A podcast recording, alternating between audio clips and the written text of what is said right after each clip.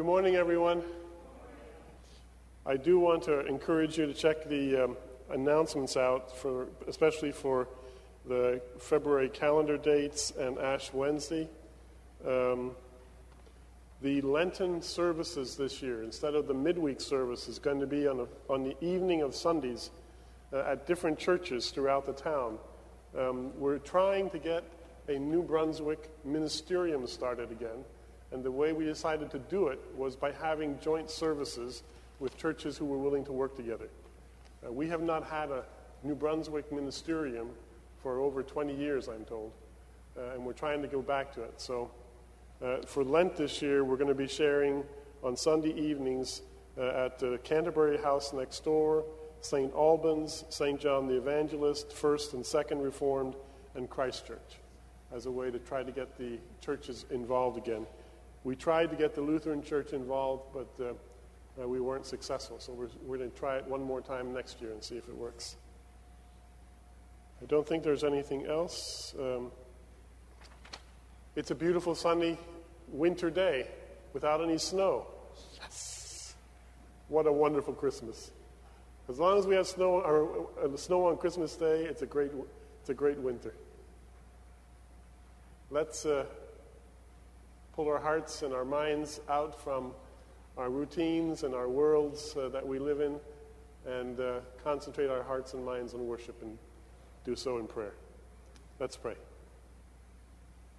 Almighty God, you pour out the spirit of grace and supplication on all who desire it. Deliver us from cold hearts and wandering thoughts, that with steady minds and burning zeal we may worship you in spirit and in truth. Through Jesus Christ our Lord. Amen. Let the peace of Christ rule in your hearts, to which indeed you were called in the one body. The peace of Christ be with you.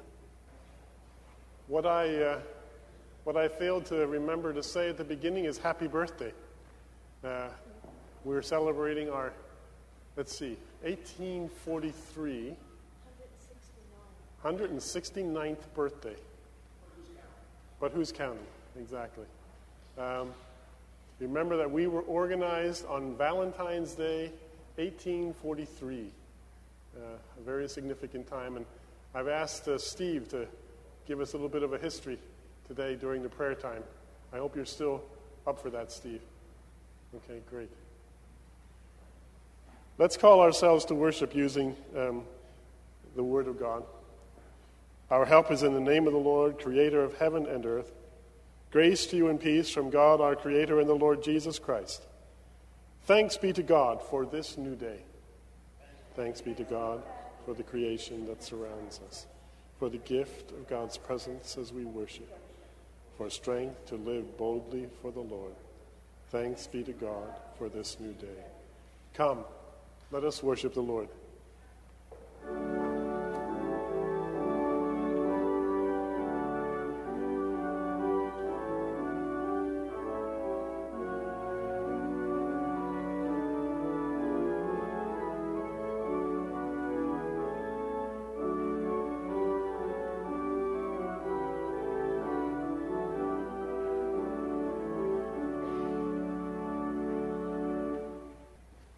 While we are quick to bemoan the fact when things go wrong or badly in our lives, we are much slower to return thanks when things go right. It behooves us to remember that if we feel alone, it is not God who has moved away. Let us pray. Our words are feeble as we come to you in prayer. Even though you are faithful to us, we too often forget you. You have lifted us up when we have fallen into despair. You have turned our tears into laughter and joy.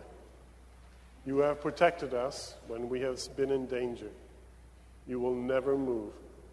Yet we move away from you. We turn away from your presence to seek the fleeting affirmation of others. We forget your name to clamor after prosperity at all costs. Turn us around again that we might see your face and receive your mercy.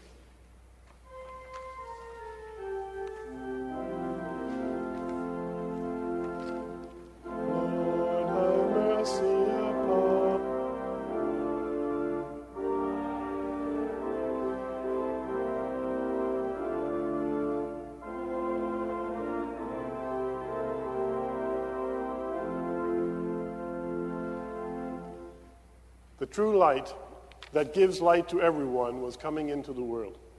To all who have received him, to those who believe in his name, he gave the right to become children of God. Therefore, in Christ, we stand forgiven. Thanks be to God. Hear what our Lord Jesus Christ says You shall love the Lord your God with all your heart, and with all your soul, and with all your mind. This is the greatest and first commandment, and the second is like it You shall love your neighbor as yourself. On these two commandments hang all the law and the prophets. And so let us live.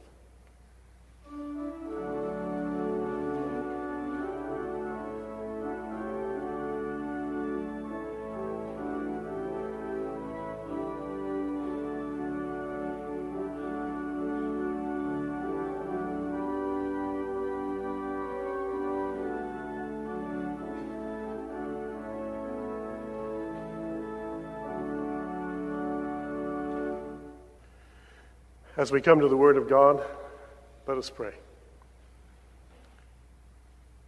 Lift up your hearts. Let us lift them to the Lord our God.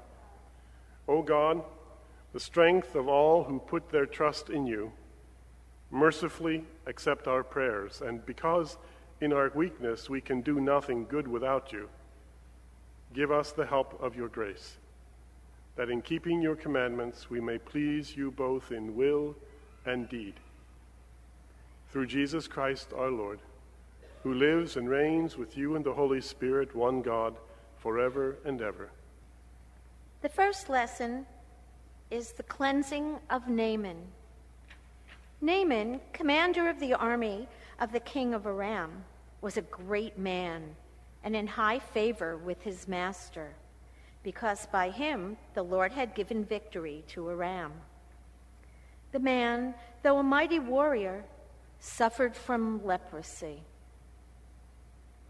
Now the Arameans, on one of their raids, had taken a young girl captive from the land of Israel, and she served Naaman's wife. She said to her mistress, If only my Lord were with the prophet who was in Samaria, he would cure him of his leprosy. So Naaman went in and told his Lord just what the young girl from the land of Israel had said. And the king of Aram said, Go then, and I will send along a letter to the king of Israel. He went, taking with him ten talents of silver, six thousand shekels of gold, and ten sets of garments. He brought the letter to the king of Israel, which read, when this letter reaches you, know that I have sent to you my servant Naaman, that you may cure him of his leprosy.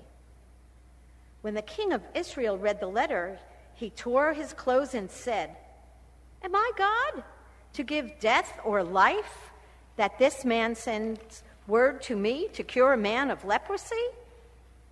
Just look and see how he's trying to pick a quarrel with me. But when Elisha, the man of God, heard that the king of Israel had torn his clothes, he sent a message to the king Why have you torn your clothes? Let him come to me, that he may learn that there is a prophet in Israel.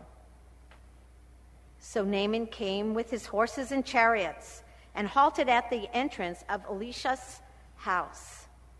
Elisha sent a message to him, saying, Go wash in the Jordan seven times, and your flesh shall be restored, and you shall be clean. But Naaman became angry and went away, saying, I thought that for me he would surely come out and stand and call on the name of the Lord his God, and would wave his hand over the spot and cure the leprosy. Are not Abana and Pharpar, the rivers of Damascus, better than all the waters of Israel? Could I not wash in them and be clean? He turned and went away in a rage.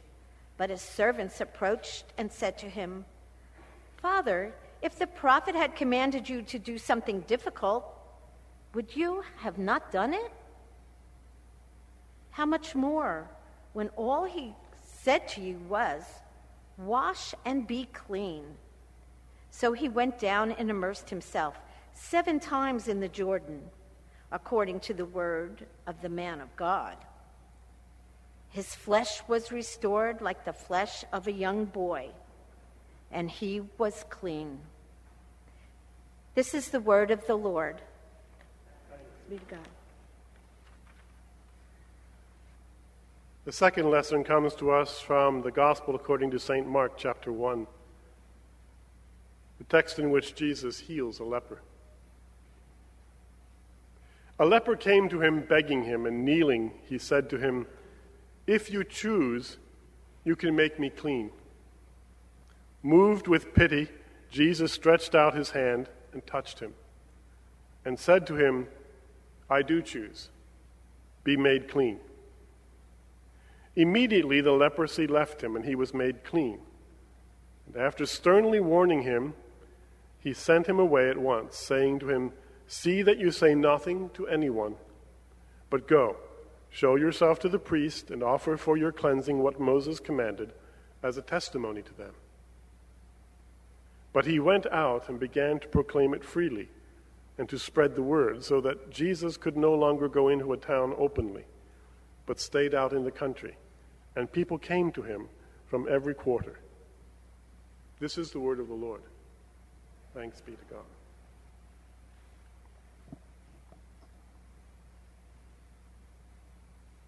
It's not too often that good PR becomes bad news.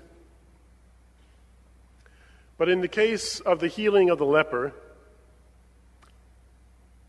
when he goes back and starts to freely spread the word, the consequence is that Jesus can no longer go into the towns to preach and to minister to the people. What does that mean in terms of what we, as witnesses to the gospel of Jesus Christ, ought or should or are doing as witnesses in the world in which we live? I'm going to leave that question to rest with us for a while. Because I believe that there's something underlying both of these texts from the Old Testament and New Testament that we need to understand before we can answer that question honestly. Let's begin by asking a simple question How would we define a miracle?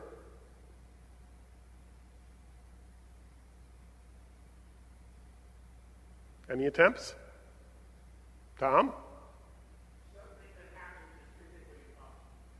Okay, something that happens that's physically impossible. Theologians have basically said that a miracle is something that controverts or contradicts the normal laws of nature. Same difference, only fancier words.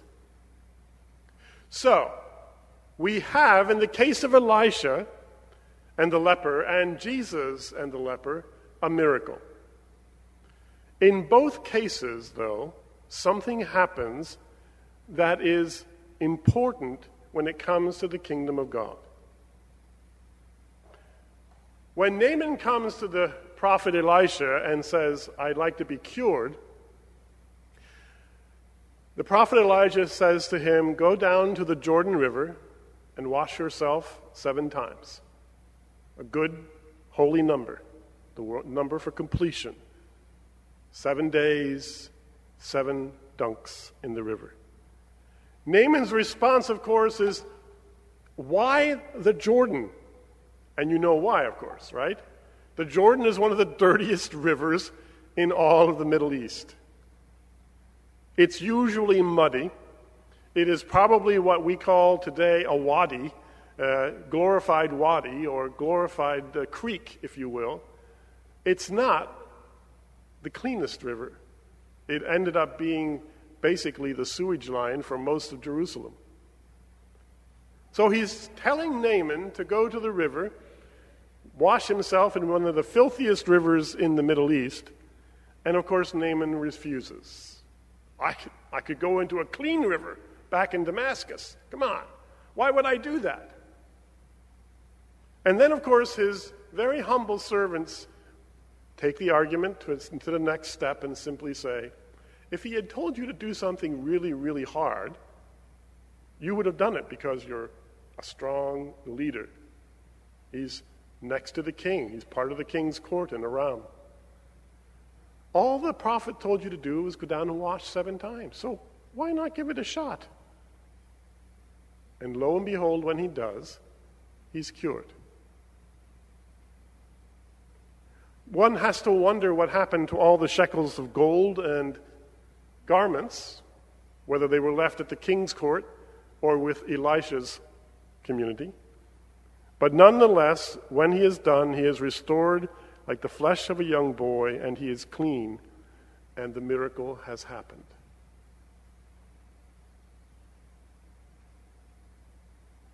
The king did not know about Elisha's ability to do this, was terrified that somehow or other this was a trick from the king of Aram, that if he wouldn't heal Naaman, there would be war on the pretext of his holding out on something he could do and wouldn't. But after Naaman is healed, there is no other context given to us. We have no idea what happens in the courts of the king. In the New Testament, Jesus actually does reach out his hand and touch the man. And the leper is cured. But Jesus asks one condition. He says, Go to the temple and offer whatever Moses commanded when we are healed from a disease. Instead, he goes out and does the best PR job he knows how, thinking that it's good news to tell about the miraculous. And Jesus' ministry is hindered because of it. The principle in both of these stories that I think we need to understand when it comes to the miraculous is number one, miracles may controvert or contradict the laws of nature, but they are not necessarily supernatural events. They can involve the most routine of instruments.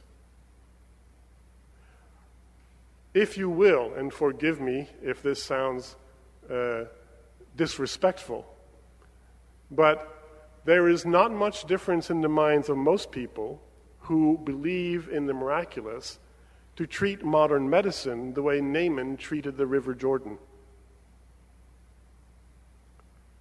And that is sad. The argument of the servant to Naaman is an argument that we need to make to ourselves when that happens. If modern medicine can accomplish the healing, why not let God heal us in this way? And then the second thing we need to understand about miracles is that they require obedient response. Miracles do not happen just to make you happy.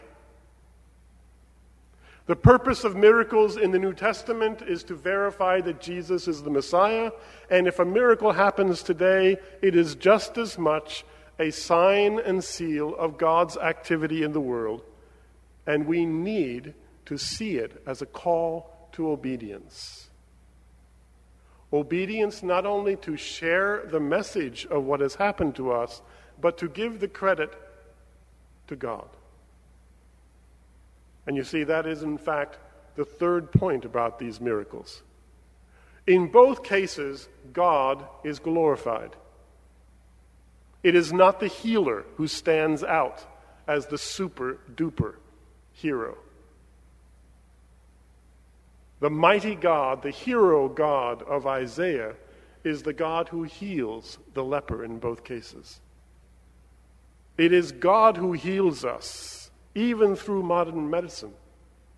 How many of you have taken a medication prescribed by a doctor and had an allergic reaction to it? Sometimes medicine takes multiple attempts. It is not a perfect science, always. There is always a providential element in every medical treatment. It is not a given that if you do this, the result will be this. Likewise, in our lives. How many of you have ever walked into a room and wondered when you went to flick the switch on the light whether the light would actually go on? I'll bet very few of you. Perhaps if you knew the light bulb was burned out already. Or how many of you ever go to a telephone and pick it up and wonder whether there'll be a signal on the other end? I would doubt very few of you would experience that. That's because you've never lived in the third world. I can't tell you how many times in the years that we lived in Costa Rica and Venezuela that we would walk into a room and flick the switch and there'd be no lights because nobody had electricity. Because the electrical generation system was down. How many times we would think that we were going to call home and talk to our family, and we'd go to pick up the phone and there'd be no signal because it had rained the day before, and all the cables were now washed out under the ground. And there was no remedy until it simply dried up. When the infrastructures of our routines do not uphold our expectations, then the routine becomes miraculous. When we no longer can count on ourselves and all of our man made contraptions and systems, then providence becomes a resource. The message of Jesus and the prophet Elisha is that is what we need to assume under all conditions, even when we are at our best. That everything depends upon the providence of God. Whether it is the engine in our vehicle, the electric light on the switch, the telephone, or our bodies. That it is always a question of will we trust the providence of God to meet our need? That is the question that Jesus raises, that Elisha raises, that the miraculous raises for us. And it is an important piece of the question that I asked you at the beginning. The PR, the witness, the testimony that we must have is not that we have been healed, but that we have been healed by God. What is important to understand, you see, is that only in giving God credit for what happens in our lives is glorifying to Him and edifying to us. Let us pray.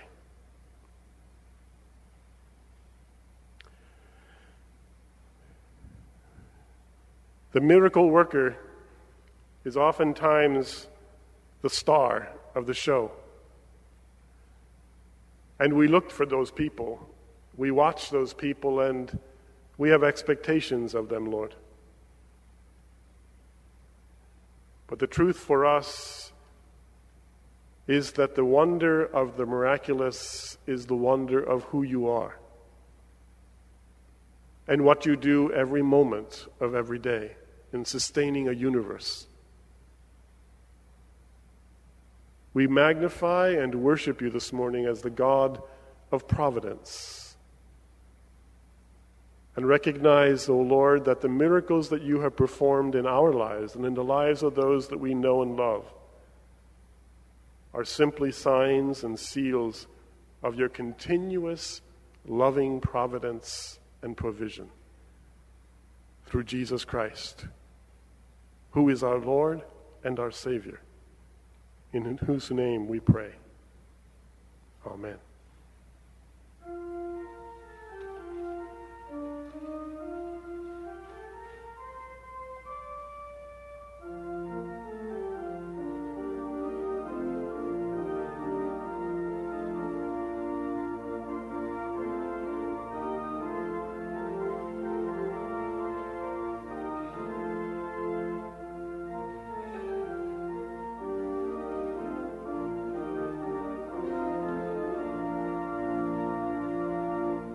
The words of the Apostles' Creed. Together, saying, I believe in God, the Father Almighty, creator of heaven and earth. I believe in Jesus Christ, his only Son, our Lord. He was conceived by the power of the Holy Spirit and born of the Virgin Mary. He suffered under Pontius Pilate, was crucified, died, and was buried. He descended to the dead. On the third day, he rose again. He ascended into heaven and is seated at the right hand of the Father. He will come again to judge the living and the dead. I believe in the Holy Spirit, the Holy Catholic Church, the communion of saints, forgiveness of sins, the resurrection of the body, and the life everlasting. Amen.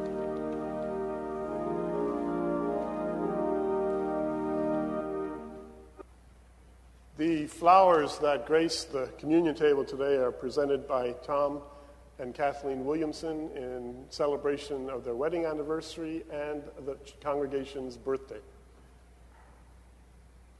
They are a gift, as are our offerings and gifts and tithes to the Lord, because the Lord has been good to us, to each of us, and to all of us. And in giving, we find our joy. Let us give thanks to the Lord our God. It is right to offer thanks and praise. God of all mercies, we give you humble thanks for all your goodness and loving kindness to us and to all people.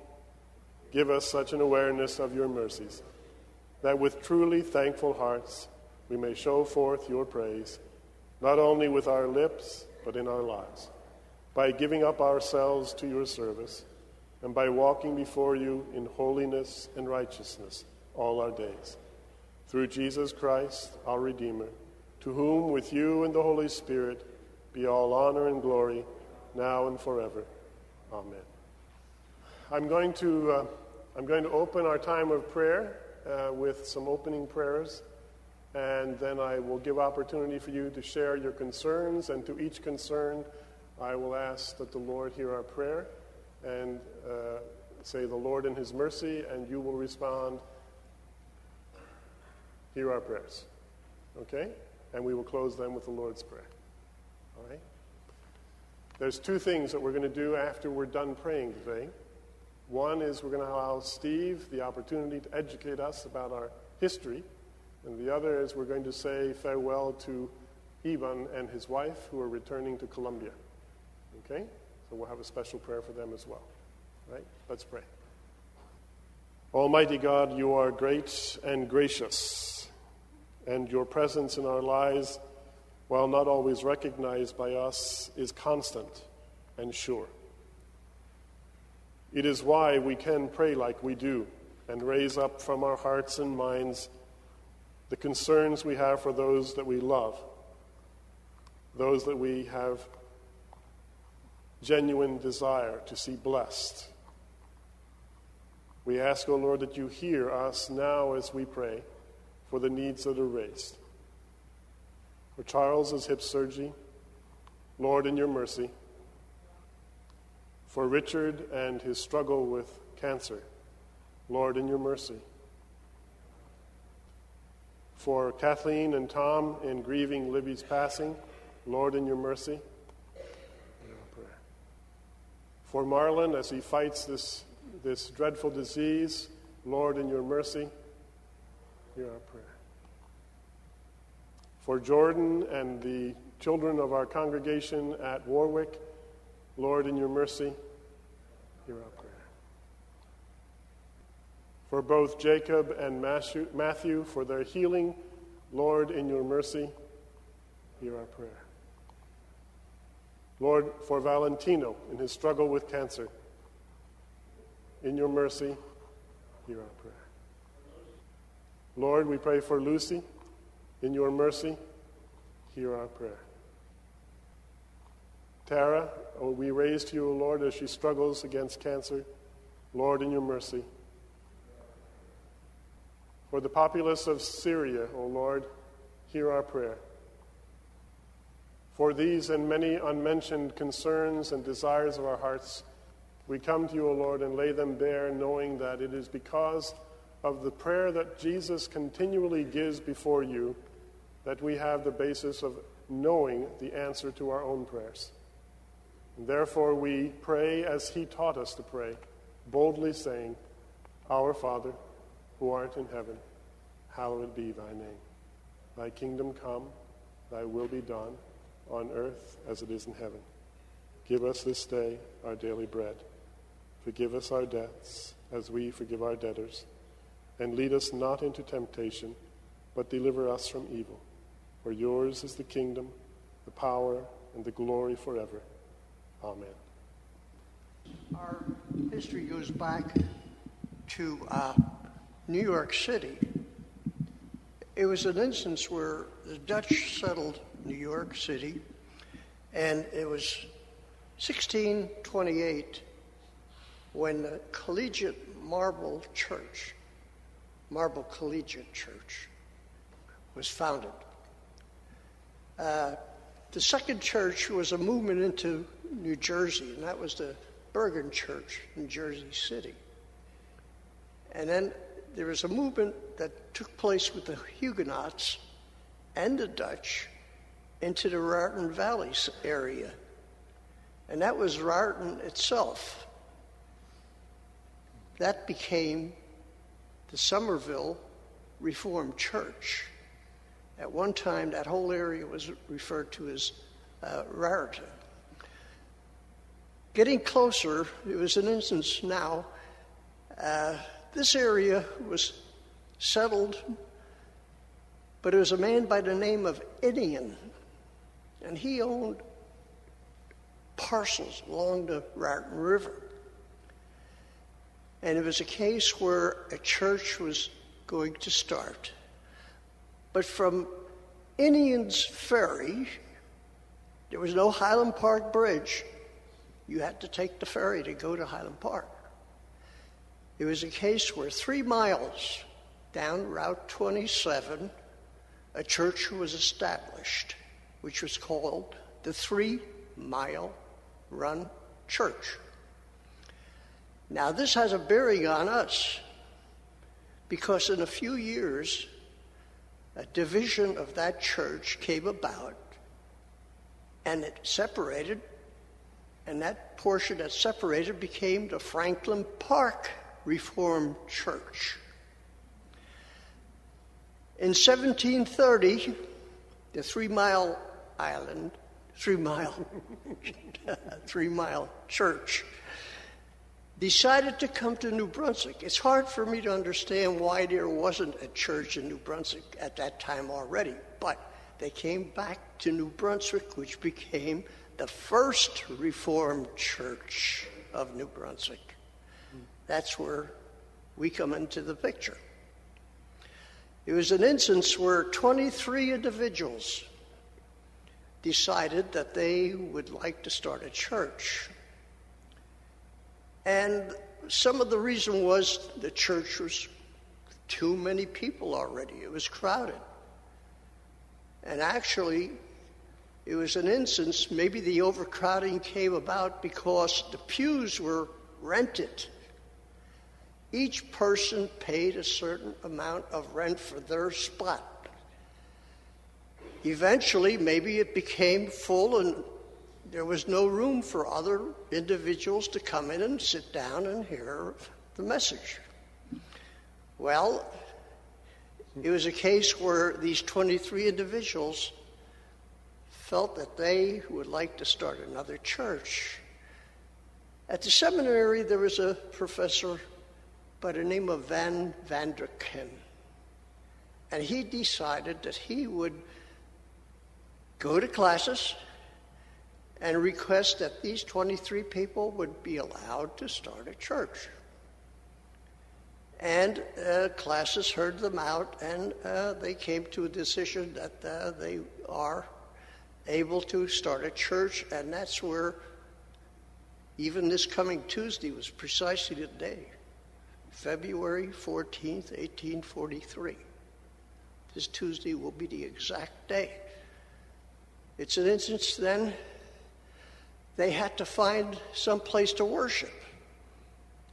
The First Reformed Church didn't want to have them. And maybe it was a good thing. Now, on George Street, there was a Baptist church, which I remember. That particular church let them come in and have their worship services there.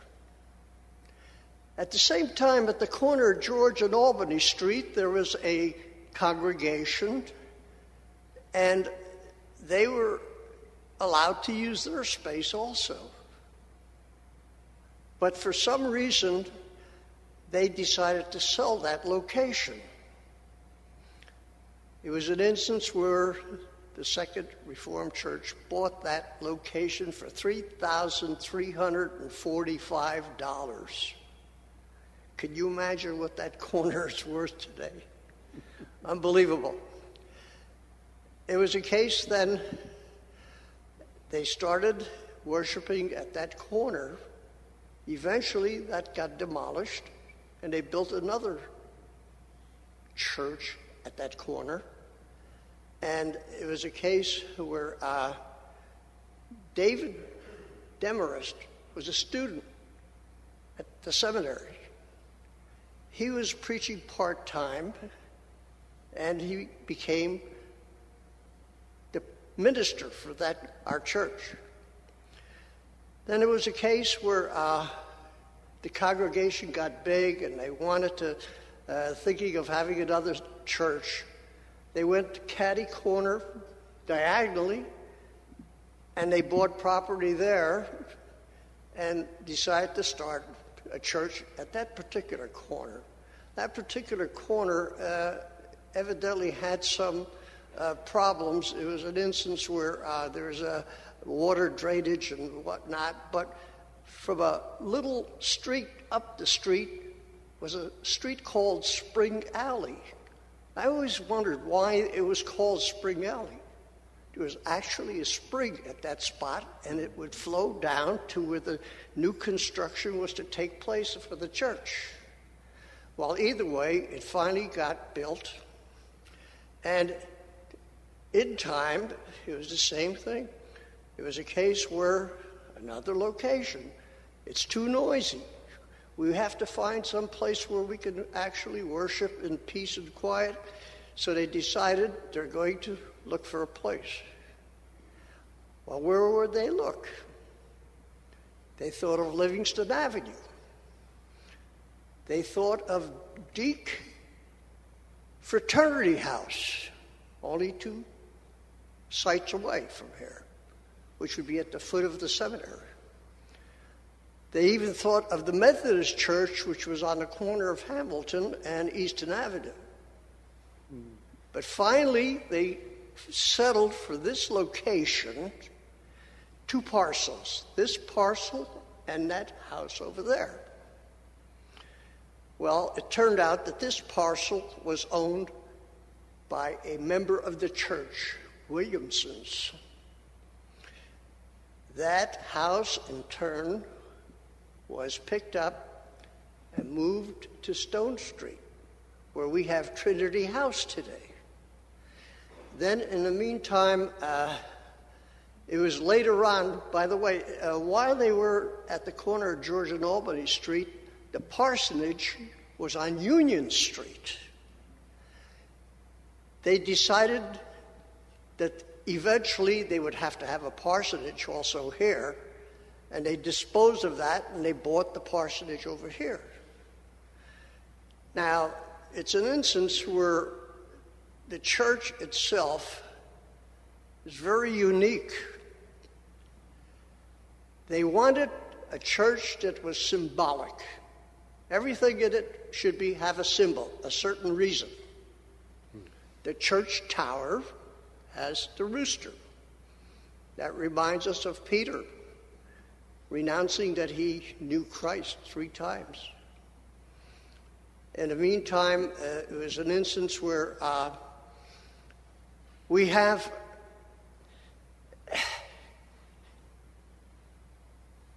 the chandeliers. They are the apostles, 12 on each chandelier. Uh, we have the heaven, which represents God's place, our Father who art in heaven. Then we have the cross.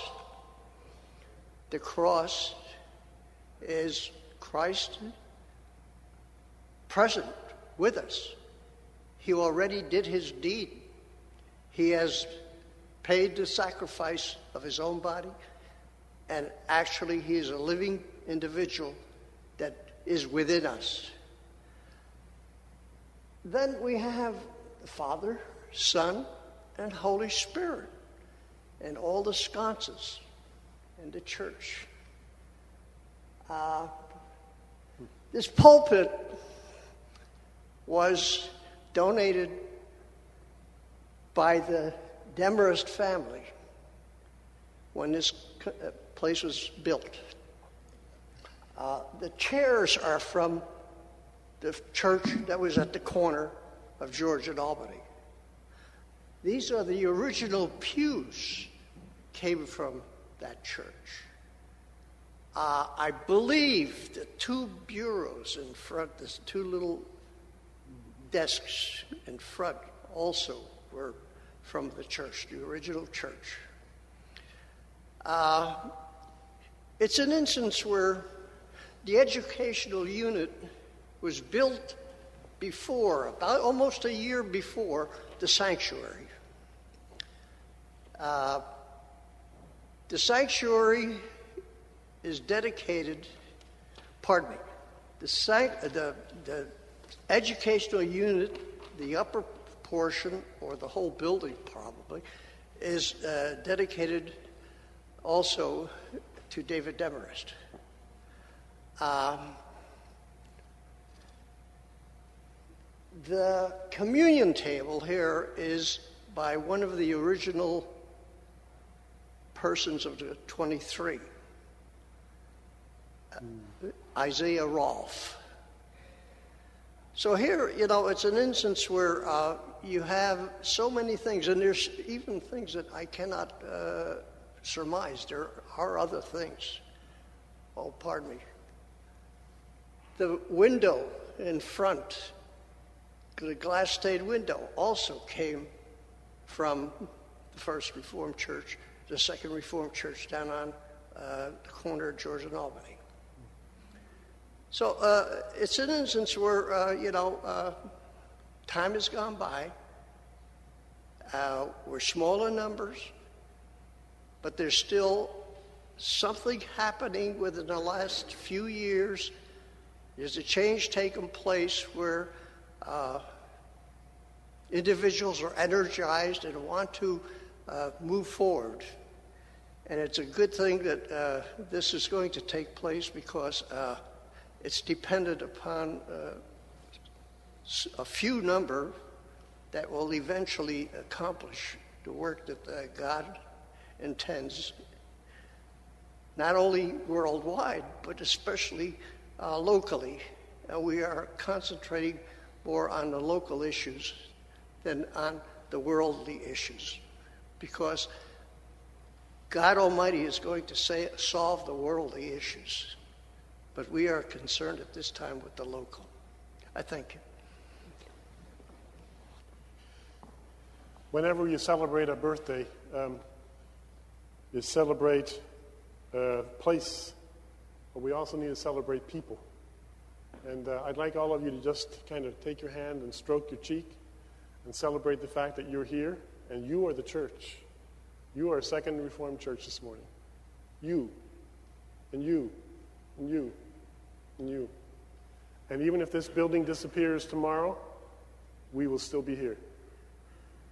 Because the people of God are the church of Jesus Christ.